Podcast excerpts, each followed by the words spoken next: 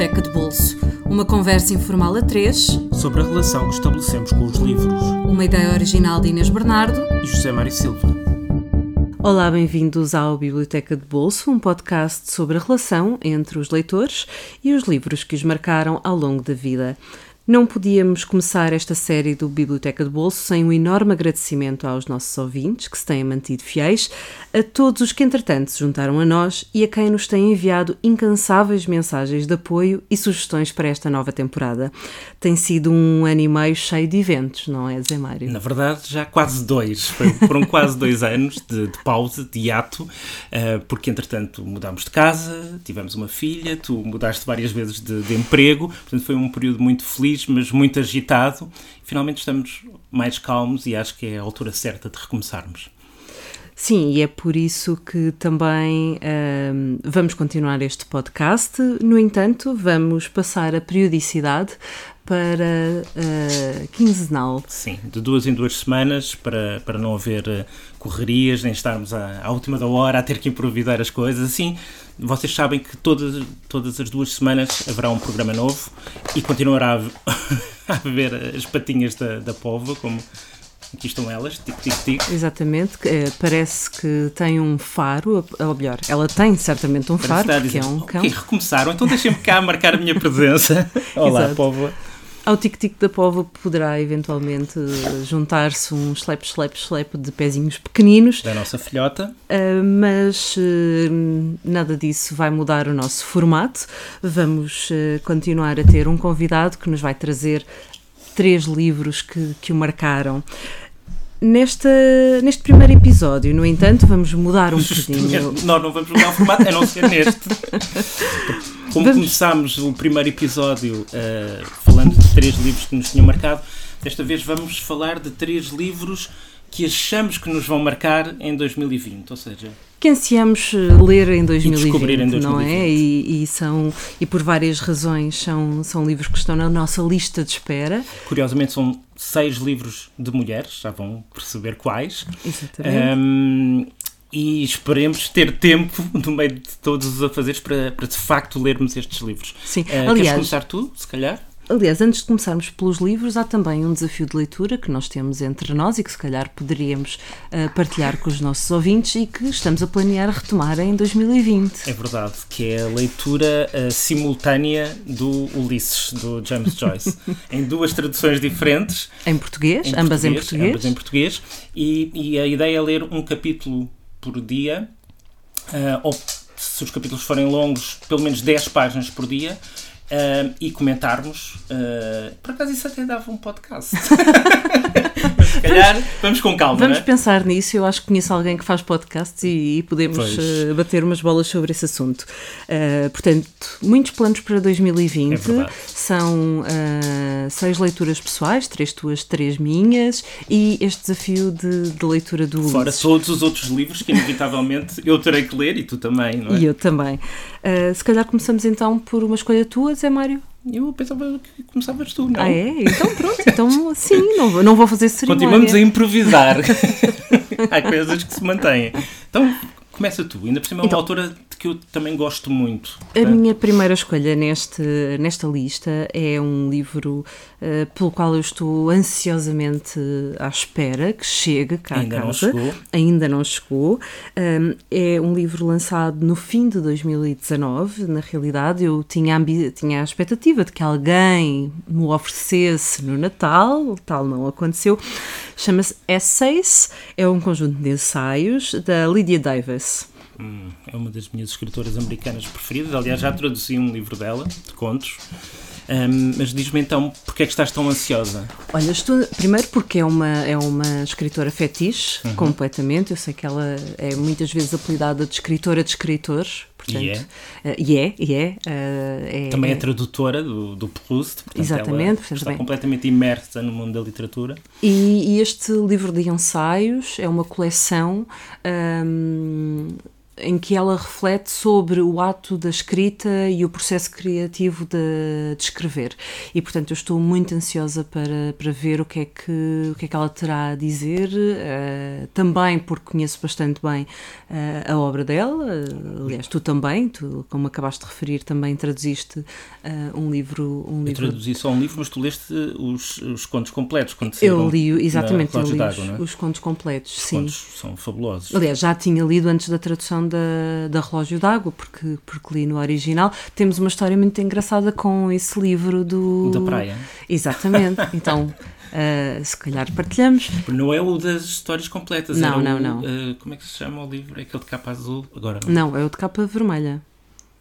É? É, tá de capa vermelha. Bom, uh, bom, mas tu era a versão inglês. Uh, era a versão em inglês, inglês e portanto um dia uh, eu já o tinha lido, estava num processo de releitura. É, é, também por isso que eu estou muito ansiosa por este essay da Lydia Davis. É uma autora à qual eu regresso muitas vezes um, e uma vez que ela é uma autora especialmente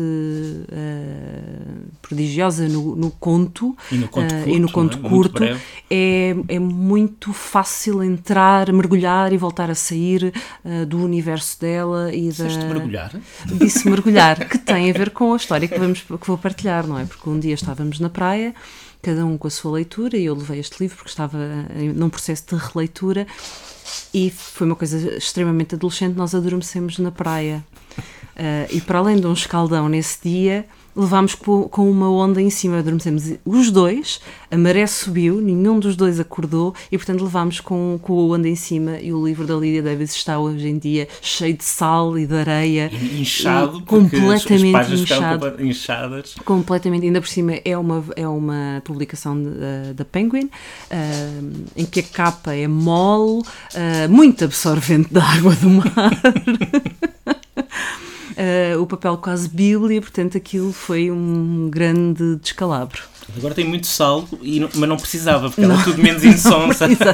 Exatamente. Uh, e engatilhando aqui no, minha, nesta minha escolha de não ficção, não é? Porque o Essays é, é, um conjunto de ensaios, tu também escolheste Sim. para o primeiro livro um livro de um ensaios. Livro de ensaios. É um livro da Valéria Luiselli, uh, intitulado uh, De uh, Lojinhos Perdidos, um, um ensaio em 40 perguntas. Eu, eu conheci a Valéria Luiselli, salvo erro, em 2012, que foi quando ela foi publicada cá o primeiro romance dela, que são, intitula-se Rostos na Multidão. Ela vai às correntes descritas, Sim. na altura eu não só escrevi sobre o livro, mas também a entrevistei.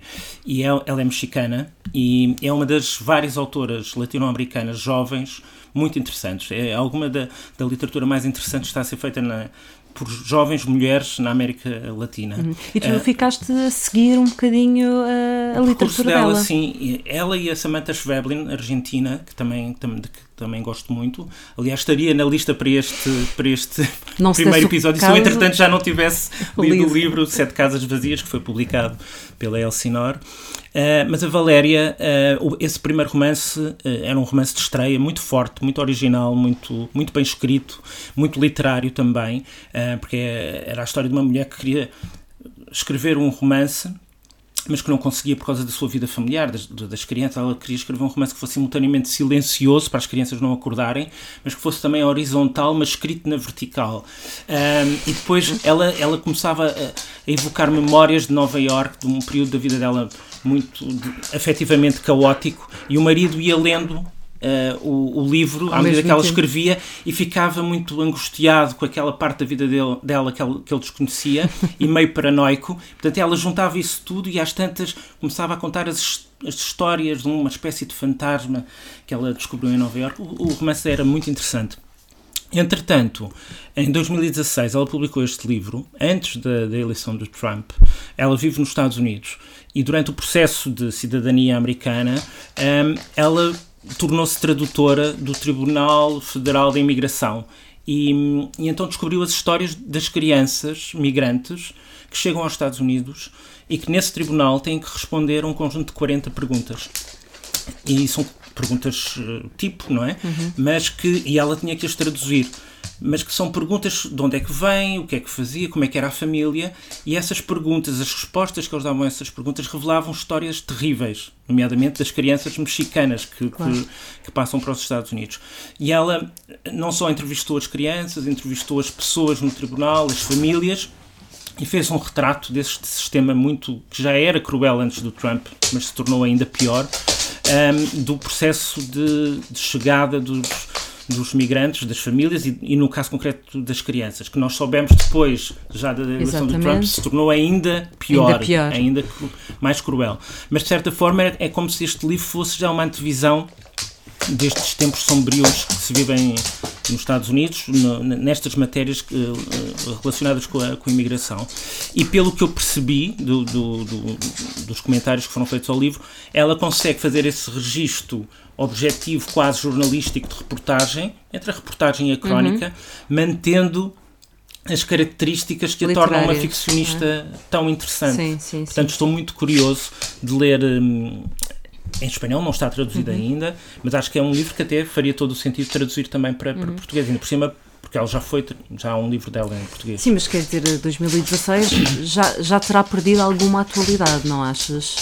Não, Ou achas que se o Trump for reeleito, de repente volta, volta a surgir a oportunidade? Eu acho que estas histórias continuam, uh, uhum. não só na ordem do dia, mas continuam a acontecer, algumas se calhar ainda, ainda piores, uh, e sobretudo são retratos humanos feitos e escritos por alguém com uma sensibilidade literária incrível. Um, e eu eu gosto dessa escrita documental, mas normalmente acho que peca porque não tem um cuidado com a linguagem uh, por aí além. E eu estou curioso de ver como é que ela conseguiu esse equilíbrio entre o rigor de, de registar o que acontece àquelas crianças e um, manter o seu estilo tão, tão literário, tão uhum. forte. Por falar em cuidado literário, vamos uhum. passar para a tua segunda escolha. Um, que é um livro que nós temos agora em cima da mesa. um calhamaço, um calhamaço, mas um verdadeiro calhamaço, sim. Uh, que se chama Ducks Newburyport. Sim, é um livro... De Lucy Ellman. Queres, queres-me explicar... Porquê é que está aqui este livro? Porquê é que eu mandei vir este livro? Porquê é que este livro de repente aterrou em casa e poderia servir para travar uma qualquer porta sim, de 100 quilos? Sim, ou se houver um, de repente alguém nos assaltar a casa, isto é uma arma, é uma arma branca, Pronto, sem é uma dúvida arma alguma. Que causa estragos. Não, este, este livro tem mais de mil páginas um, e, e, é uma espécie de tour de force experimentalista, experimental, e eu gosto muito de literatura experimental. Aliás, este romance ganhou em 2019 um, o Goldsmith Prize, que é um, um prémio literário que existe no Reino Unido para uh, obras literárias, literárias que abram novos caminhos e novas possibilidades para a forma do romance. Há quem diga que o romance está esgotado, já se escreveram todos os romances possíveis, de todas as maneiras possíveis, mas ainda há quem consiga encontrar novas formas. O que a Lucy Ellman, que já teve outros romances mais ou menos experimentados, mas se calhar não tão experimental como, como este, o que ela fez foi retomar uh, um dos instrumentos da, da literatura modernista, do James Joyce, de que já falámos, e da Virginia Woolf, que é o Stream of Consciousness, mas levado aqui até uma espécie de paroxismo, de exagero total. Ou seja, isto é o o fio de raciocínio de uma mulher de, de meia idade, reformada, ex-professora universitária no Ohio, que está a pensar não só sobre a vida dela e familiar, ela, ela ultrapassou um cancro, tem problemas familiares, como toda a gente, mas vai refletindo também, mais uma vez, sobre a América atual, sobre a América de Trump, uh, e sobre uh, as alterações climáticas, todos os problemas que, que enfrentamos, mas num modo torrencial que é o modo, ela é tudo o que lhe passa pela cabeça. Uh, e portanto, é uma única frase, uma frase, há quem diga que é talvez a frase mais longa da história da literatura, uma única frase que atravessa as mil páginas. Aliás, não é estritamente uma única frase, porque pelo meio, intercalado na frase, vão aparecendo pequenos uh, episódios do relato de uma, isto é estranhíssimo e ao mesmo tempo uh, desafiante e fascinante, de uma uh, leoa da montanha que anda à procura das suas crias.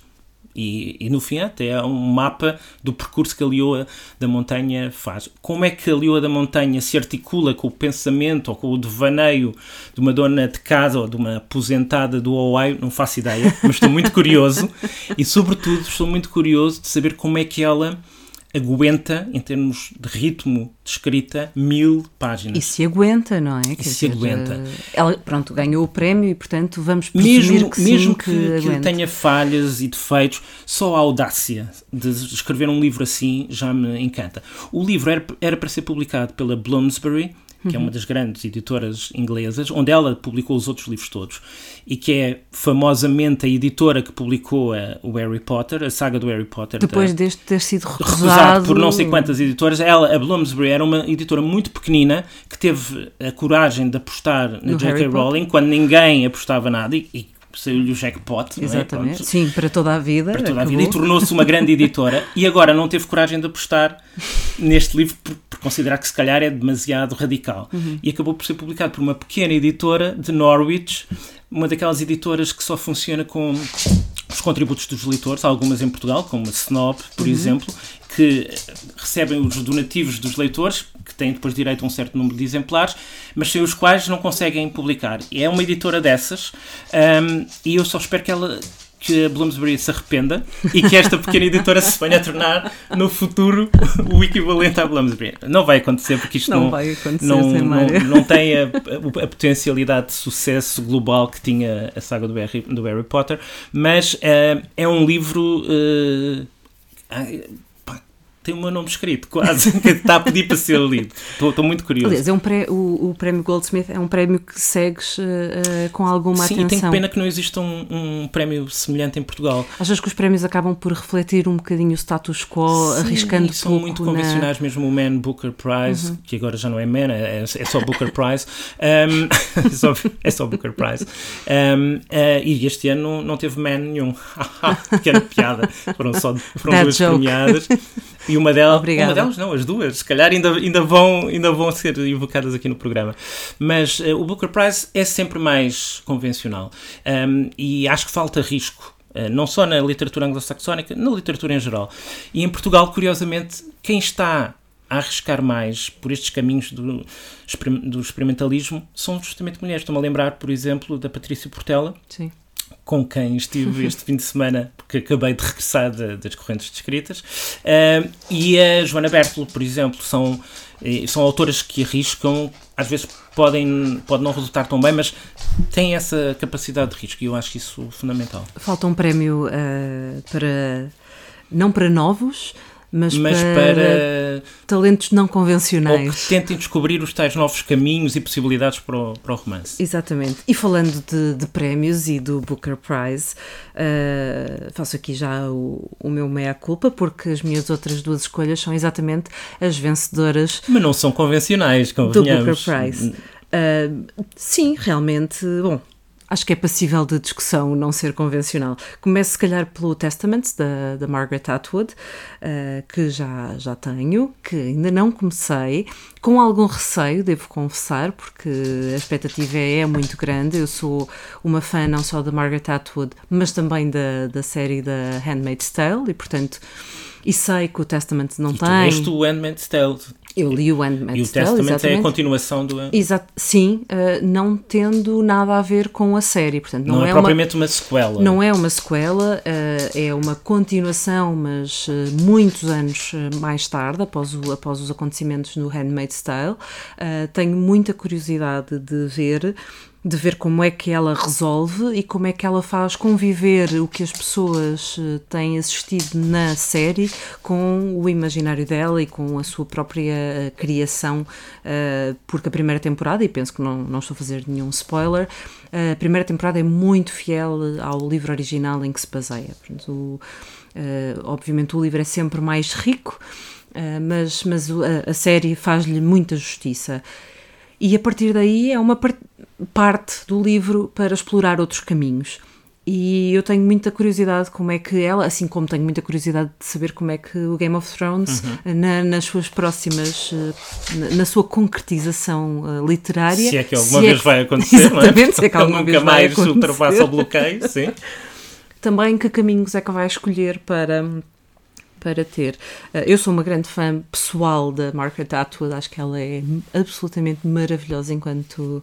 Não só enquanto como autora, mas como persona, figura, não é? Sim, figura sem literária. dúvida, não faço a mínima ideia se ela será, como é que ela é pessoalmente, mas a persona dela é delicioso. Ela tinha um, um vídeo há uma, uma o semana. Twitter dela é, é O Twitter é dela é, é excepcional, eu sigo-a religiosamente uh, e proporciona-me um dos é grandes cool. momentos. Ela, ela, ela é super 70, cool. 70 anos, por aí, não é? Ela penso que já estará mais perto dos 80, uh, e no outro dia andava de trotinete num parque de estacionamento no Canadá. Sabes que ela inventou uma caneta uh, especial que permite uh, assinar autógrafos à distância, uma coisa assim. Sim, e, e, não se coíbe de. E se calhar a idade também nos traz isso, não sei, mas ela não se coíbe de dar a sua opinião sobre tudo, tudo e mais alguma coisa. E mais alguma coisa tomar posições políticas muito vincadas e não está muito para se chatear e ao mesmo e tempo. E tem sabido lidar muito bem com este súbito e tardio sucesso muito global. Bem. Quer sim, dizer, ela era sim. uma autora muito estimada, muito premiada, no meio da, mais da literatura, digamos assim, erudita, séria, etc. E ela de repente conquistou um, Sim, embora, embora. Um conjunto de leitores muito mais Eu vasto. acho que a partir de agora, uh, com o sucesso da série, houve aqui uma, um, um, certo movimento que ela se poderá ter comercializado um bocadinho. Uh, eu não sei se é verdade ou não, acho que lhe está a chegar o reconhecimento geral uh, que lhe faltava em muitos países, por exemplo, como em Portugal, em que ela não era propriamente. Os livros, muitos deles estão publicados, mas não era uma autora não, que, não, que, tivesse não, grande notoriedade. Não, se calhar mais no círculo, no círculo dos literatos, mas uhum. não do, do, do, dos leitores em geral. Mas agora é um, é um reconhecimento justo. Sim, Eu acho que ela sim. não se, entre aspas, abastardou em termos nem da escrita, nem do estilo, nem da atitude. Sim. E isso é muito sim, louvável. Sim, claro. sim, sim, sem dúvida, sem dúvida. Portanto, é um livro que está na minha mesinha de cabeceira para começar uh, assim que possível. Um, Chegaste a ver a segunda temporada? Eu, eu não vi a ver todas até, as temporadas. Viste todos os episódios da segunda todos. temporada até ao fim. E, e terceira, e portanto. Já houve terceira. não sabia. Mas quando houver, vais ver tudo. Vou ver tudo, sim, sempre. E vais binge reading, já depois do binge watching, vais binge reading. Read. Sempre que possível, sim, sim, também, também. Uh, passamos para a tua última escolha, é o Weather, da Jenny Offill. Sim. Uh, a Jenny, da Jenny Offill eu li um, um romance que, saiu há, não sei, dois, três anos, talvez menos, na Relógio d'Água. Uh, intitulado Departamento de Especulações. Eu, eu gostei muito desse livro. Uh, porque é, olha, podia, é um livro americano, mas uh, podia se calhar ganhar o, o prémio Gold, Goldsmith Prize, porque tem uma estrutura muito original. Quer dizer, não sei se é propriamente original, mas a forma como ela constrói o livro pareceu-me muito original. Ou seja, é um livro absolutamente fragmentário. Uh, mais uma vez, é a vida de uma mulher que escreveu um livro muito elogiado e que está completamente um, bloqueada na escrita do segundo. Uh, e ela, entretanto, depois de escrever o livro, conseguiu construir uma vida que era a vida que ela supostamente queria. Casou, encontrou o homem que supostamente que, era o homem, um homem perfeito, dela. teve um teve um filho. Um, e de repente não só não consegue escrever o livro, porque também por questões de lidar com a maternidade, que era um tema que já que era, que estava muito presente no tal romance da Valéria Luiselli, um, como começa a perder o controle sobre o seu mundo. Isso vê-se na escrita. O, o, romance é feito, os capítulos uhum. têm, um, estão divididos em partes e cada parte é um, é um parágrafo, que tanto pode ser uma memória de infância, como um facto banal do cotidiano, como uma citação que ela provavelmente andaria a ler, como um facto científico, por exemplo, sobre a acuidade visual dos antílopes. Portanto, coisas muito dispares e aparentemente desconexas, mas que refletem um bocadinho o processo mental. Uh, um que, vai, que, se vai tornando cada vez mais. Ou seja, nós pensamos por associações de ideias e, e às tantas, ao longo do livro, mas de uma forma muito subtil, vamos percebendo que ela vai perdendo o controle uhum. sobre os seus próprios pensamentos porque de repente ela descobre que o marido tem um caso amoroso uh, e, e, ela tem reflexões sobre o casamento muito interessantes. Ela diz que todos os casamentos vistos de fora parecem perfeitos, mas que na realidade todos os casamentos vistos de dentro são uh, colados com cuspo e, e estão presos por arames. e pronto, é uma visão um bocadinho pessimista. mas, e depois diz que tem frases fabulosas, como por exemplo, ela diz. Um, ehm, quando, quando se inventou o barco, qualquer coisa assim, também se, ou a ideia de barco, também se inventou a ideia de naufrágio. Uh, e isto, claro, aplica-se também a um Sim. casamento, não é? e, a, e, a, e aos desastres que podem acontecer num casamento. E depois, este processo de insegurança dela, insegurança em relação ao que está a escrever, insegurança sobre a maternidade, insegurança sobre a relação com o marido, uh, vai afetando a escrita e vai como que esboroando o, o livro. E, e, e, e, o livro é tudo feito das tais especulações. Sim. É um livro uh, absolutamente. E, este Weather, porque é que este estás weather, eh, na Primeiro porque é o primeiro de... romance uh, que ela publicou depois e, com um intervalo de 5 ou 6 anos. Uhum. E, portanto, há uma grande expectativa sobre o regresso dela. O livro foi muito elogiado na altura uh, nos Estados Unidos, este do Departamento de Especulações, e em Portugal, nomeadamente no Expresso, por um tal José Mário Silva. Silva.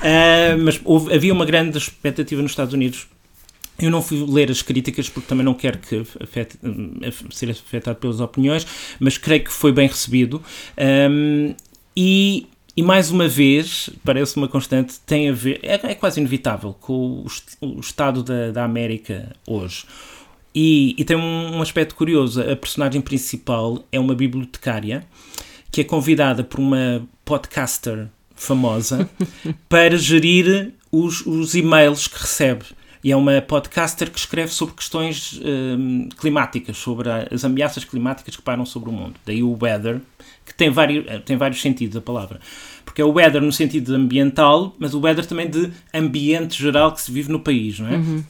E então ela tem que responder e gerir o mail dessa, dessa podcaster e que recebe tanto elogios rasgados como mensagens de ódio. É, é a, a nossa... polarização absoluta em que sim, se vive. Sim, é como a nossa caixa é de... como a nossa.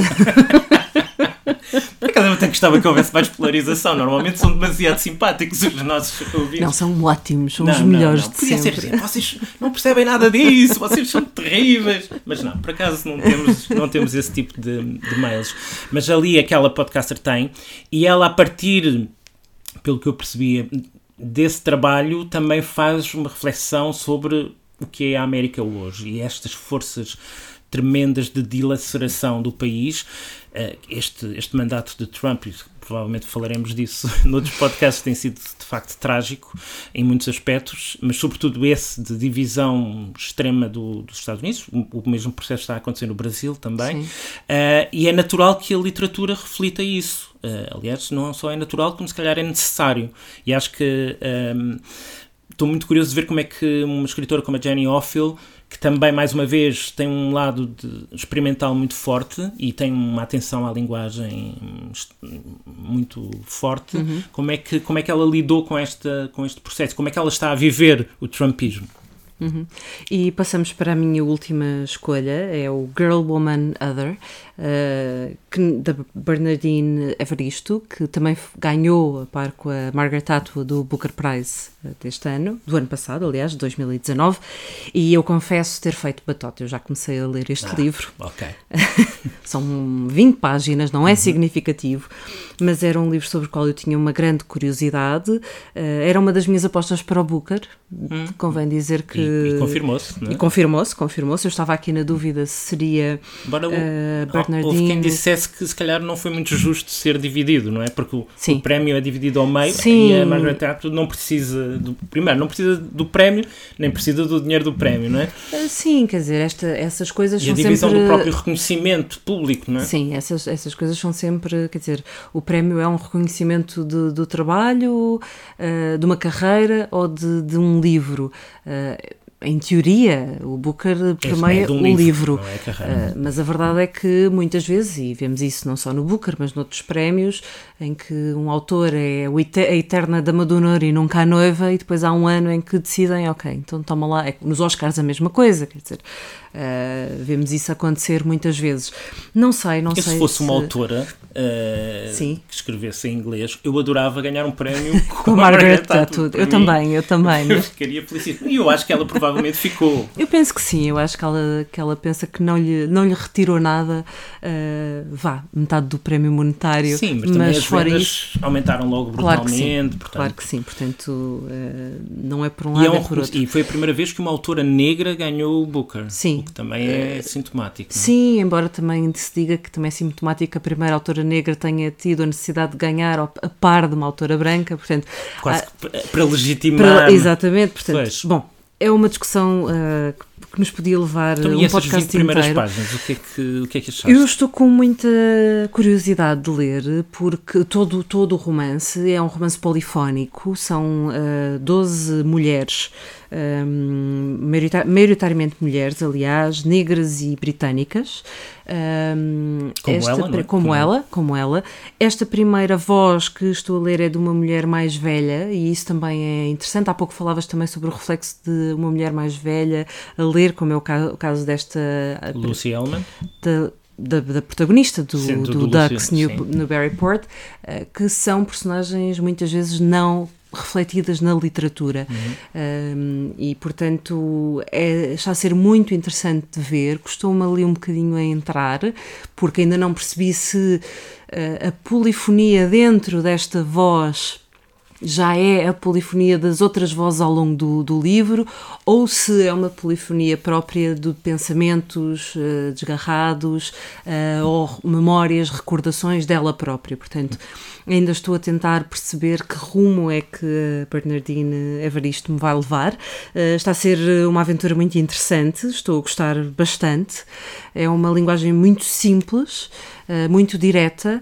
Eh, também muito contextualizada dentro do extrato social e nisso os, ingleses, e nomeadamente as inglesas, são incríveis. Estou-me a lembrar da Zadie Smith, claro, claro. Que, que, é prodigiosa na forma como consegue retratar as diversas classes sociais e estratos sociais ingleses só pela a forma como falam uh, e os diferentes um, uh, sotaques.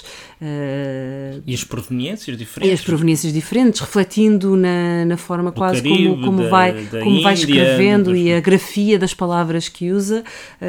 eu, que não sou nativa, muitas vezes tenho de ler em voz alta e assim que leio em voz alta, foneticamente o que ela escreve, percebo imediatamente, ok é um indiano, é um jamaicano, é portanto consigo uhum. ver uh, essas proveniências. E achas que ela literariamente está à altura da, da Zadie Smith ou, ou nem uh, Bernardine, uh, acho que ainda não li o suficiente para conseguir uh, fazer esse juízo de valor.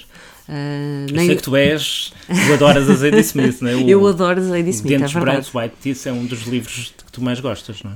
Uh, sim, White Teeth é um dos livros que eu, mais, que eu mais gosto. Eu acho que é incrível como é que alguém faz um primeiro romance como White Teeth e, e é muito ameaçador, por um lado, muito intimidante. Para quem quer escrever quem um primeiro romance, um é, primeiro romance é? é? absolutamente assustador. Quer dizer, fecha-se, vira-se cada página e diz: Eu não tenho nada a fazer aqui porque já está tudo feito e foi ela que o fez. Uh, mas, por exemplo, acho que ela trabalha muito melhor uh, o sotaque, a linguagem, estas questões linguísticas uh, no NW. Acho que ela trabalha aí muito mais. Acho que o Swing Time é um passo atrás nesse trabalho, ou então eu imagino que seja extremamente cansativo e exigente estar a fazer o trabalho de linguagem que ela faz, portanto. Entendo que ela quer escrever um romance em que não. E achas que a Bernardina Evaristo é mais militante no sentido de, se calhar, de da causa dos direitos das mulheres, do, das questões uh, raciais? Provavelmente sim. Uh, a Zaidi vai aflorando aqui e ali essas questões, mas num aqui contexto é mais central, mais se calhar, na, na, narrativa, não é? Sim, sim, sim, muito mais central na, na narrativa. Uh, Eu não tenho nada contra, acho que nada, zero. Sim, sim, é sim, importante. Sim. sem dúvida, sem dúvida. E acho que é um romance importante um, para os dias de hoje, cada vez mais achamos que certas coisas estão resolvidas na nossa sociedade e cada vez mais percebemos que não estão. Como é evidente, não foi por acaso que nós escolhemos seis mulheres, seis livros de mulheres para, para recomeçar o BDB. Há aqui também, obviamente, um, uma intenção. Uma... Claro que sim. Claro e aconselhamos sim. os nossos leitores e leitoras, ou ouvintes e ouvintes, ouvintes e ouvintes, um, leiam, leiam literatura feminina. Escrita, sim. não é feminina, é escrita por mulheres. Sim. Uh, bem, vamos fazer o resumo. Já, já está, já está a passar a hora. Agora ficava aqui mais, mais meia hora. Eu sei, e teríamos muitos mais livros e muito. A minha lista de leituras para 2020 Isto não é termina é por aqui. É só o princípio, não é? É só nós, o princípio. Nós estamos de volta. Exatamente. Isso é que importa. O que importa referir é que realmente estamos de volta. Vamos uh, então recordar os nossos ouvintes como é que poderão uh, encontrar estes livros. Lojinhos Perdidos de Val Valéria. Valéria Luiselli. Não está traduzido em português. Encontramos-lo por cerca de 19 euros no Book Depository. Ducks Newberry Port, de Lucy Ellman. É uma edição da hum, Galley Beggar Press, portanto, desta mini, micro. De Norwich, a tal pequen, pequeníssima editora. Pequeníssima editora. De livros enormes. De livros enormes, está disponível por cerca de 14 euros também no Book Depository. Weather, de Jenny Offield, uma edição da Granta Books, por 13 euros. Essays de Lydia Davis, uh, da Penguin Books, por cerca de 21 euros, uh, ainda em uh, capa dura, ainda não existe uma edição em capa mole. Testaments de Margaret Atwood, por 17 euros em capa dura. E a partir... E vai ser editado em português em breve, sabemos. Exatamente, em breve, no mês de março, ao que parece, a Bertrand vai se encarregar de publicar uh, o Testament em português. Girl, Woman, Other, de Bernardine Evaristo, por enquanto não está uh, publicado em português. Eu imagino que com o Booker Prize, muito certamente, os direitos já estarão vendidos para Portugal e em breve vamos ouvir falar deste livro em português, mas por enquanto está disponível por 16 euros no Book Depository também. O Biblioteca de Bolso está então de regresso daqui a 15 dias, não se esqueçam, mudámos a nossa periodicidade para quinzenal mas nessa altura já estaremos no nosso formato habitual, com um convidado que nos vai falar sobre as suas leituras e experiências. Até lá, sigam-nos nas nossas redes sociais, no Facebook e agora também no Instagram. E lembrem-se que nos podem encontrar e podem recomendar também o Biblioteca de Bolso em qualquer plataforma, incluindo o iTunes, o SoundCloud e até no Spotify. Até lá, até daqui a 15 dias, uh, boas leituras. Boas leituras. E bons podcasts.